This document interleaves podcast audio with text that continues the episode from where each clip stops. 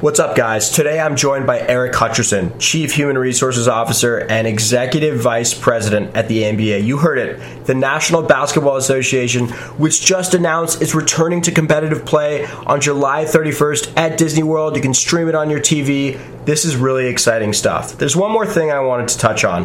While this interview was recorded before some of the crazy events at hand and this new fight for equality, we don't dive directly into the NBA's efforts to battle it alongside us, but we do touch on the importance of being on top of the changes occurring in both business and society and how important it is to be cognizant of them.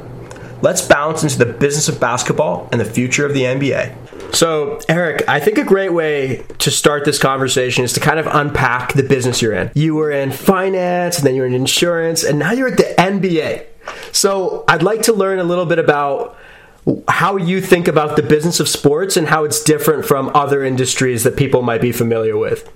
Um, I've taken a number of circuitous routes to my career, but um, but you know the, the sports world and the business world are connected pretty closely. You know, between Putnam Investments and Mercer and Marsh, you know, you had consulting, you had insurance, you had uh, um, um the investment side of the house, and then um, throughout all of those, you know, two things that I find that are common, but two things that I think are very different. On the common side, business is business. And what we're finding is now, no matter what product you have to offer or service you have to sell, customer experience is really the key. And so, as we now have the conversation about customer experience from a business perspective, it's it's akin to fan experience in the sports world. And so when you think about the consumer that you interact with, whether you're in a consumer packaging business or whether you're in a retail business or whether you're in a services business, the experience that that client or customer has is is is the key to to your to your company and your service. And i think that's one of the common themes. Yeah i think the employees are, are certainly a common theme. And i'd love to flesh out an analogy here eric. The nba is an iconic brand that you know puts on a show for millions of people and Netflix is a company that also puts on shows for millions of people.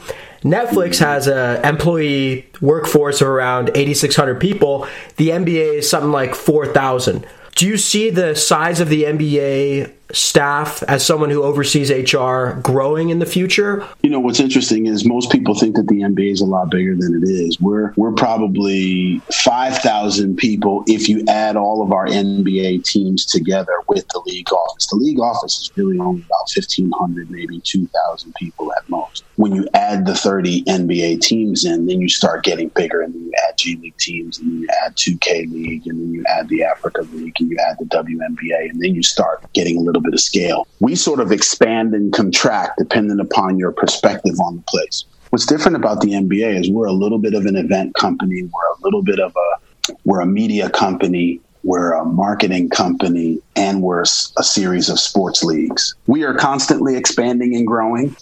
And you know, given the circumstances of COVID nineteen and things like it, you know, game presentation will probably never be the same. The in arena experience will probably never be the same. The viewing experience will probably never be the same.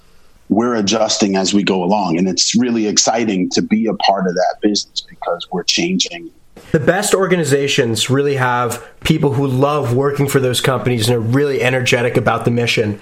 My next question is Does the NBA treat the players like they're employees or, or part, part of the NBA? Or do you leave it to the teams to make the players feel appreciated and valued and part of the greater story here? Yeah, it's sort of an interesting dynamic because it's a little bit of both. You know, whether it's NBA, WNBA, G League, 2K players, each of our employment situations are different for those different leagues and how they interact with the league. The commonality is we're all part of one organization, you know? So while every, let's take the NBA, while every NBA player is aligned to their NBA team. And while that team is independently owned and run by whomever is the principal governor of that team, those players are still part of a larger ecosystem called the NBA. And so those 30 teams and those 450 players are both employees of their individual team, but also members of a larger NBA ecosystem that all claims each other. And the, the great thing about the NBA is the partnership between the players and the league is very close, and the partnership between teams and league is very close. And you've mentioned the 2K E League a few times, so I got to touch on that. Obviously, the the NBA ecosystem is a lot bigger than just the NBA. Uh, esports are really hot. You know, we've seen these Fortnite guys win like a million dollars in these competitions. So now that we're in COVID 19 and we're living in this remote format, how mm-hmm. is the conversation shifting around the 2K E League to maybe being a bit more important because it is something that's done remotely online? The 2K League is coming up on three years old now. And um, I don't think, you know, the current pandemic has been the reason for the 2K League to get more prominence or to get more visibility. I think it's been really exciting to see the the growth trajectory that the 2K League is on. You know, what we're finding is that game playing is as popular for a population of people as actually playing the game. You know, I was at the NBA draft a couple years ago and one of the 2K players came into the arena and the place was all a buzz and and at the time, I didn't know who he was, and I was like, "Who's that guy?" And they're like, "Oh, he's one of the guys that plays in the 2K league for for the Knicks." And and and and that's where it really became clear to me that these guys are just as much professional athletes or superstars as our existing athletes. Eric, a goal of yours is to make the NBA a more collaborative and engaging place. Now, you know, we've seen some cool tech come down the line, you know, from over here in Silicon Valley. We've got, you know, some VR goggles that might actually enable us to sit courtside and pretend like we're, you know, we shilled out $10,000 for the game.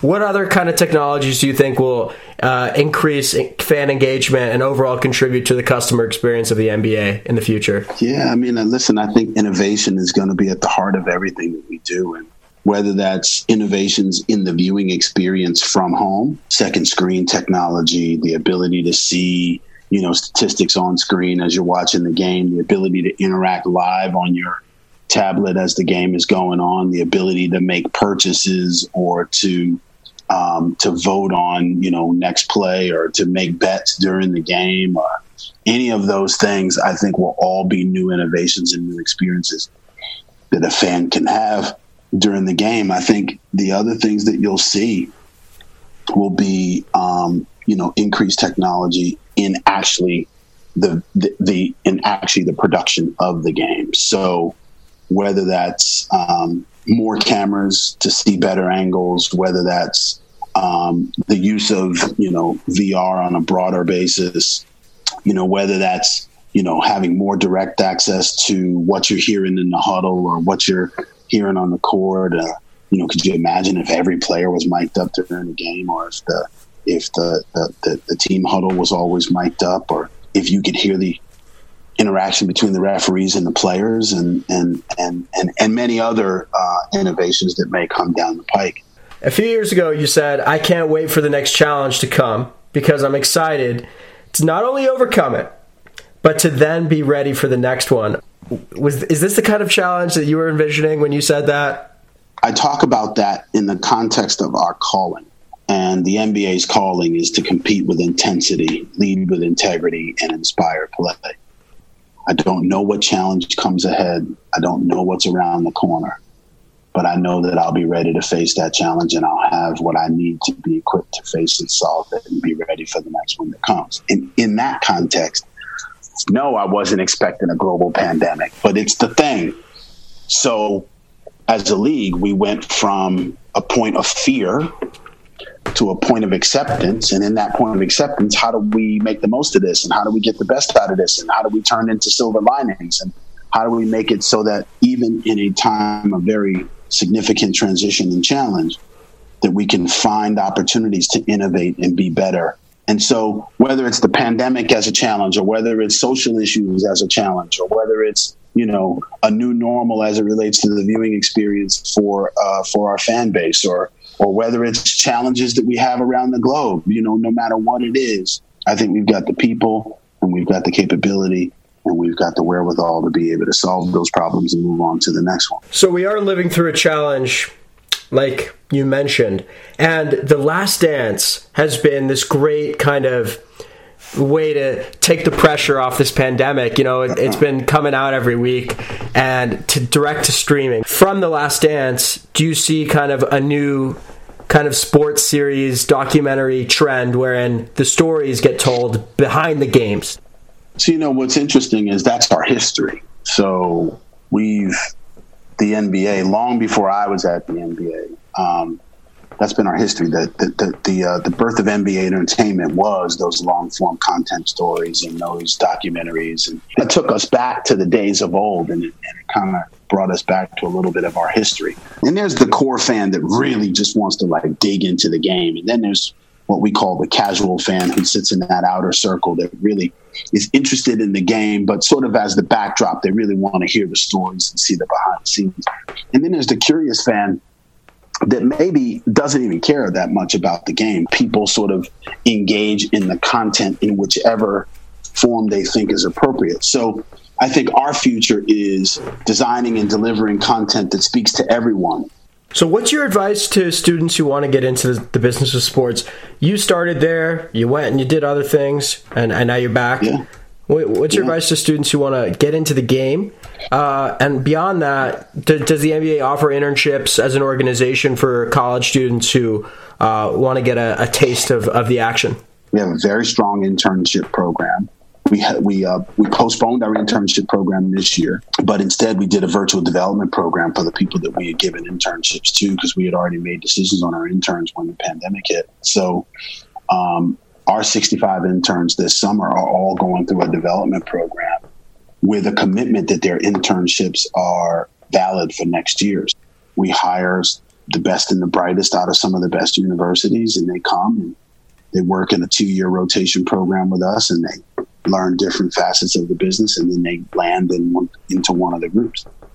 Um, and and I love those programs because they're great pipelines for future talent for us, and I and I love to see us engage in future talent in that way. We're still a pretty expansive business across a number of different disciplines. We're not as big as some companies might think we are, but uh, but we but we punch above our weight. So there's a lot of good stuff that's happening out there. And you know, my advice to students would be: be tenacious, um, be bold, but also be great. Like really focus on being great in your academics, being great as a human being, being great in your community, being great with your friends and colleagues.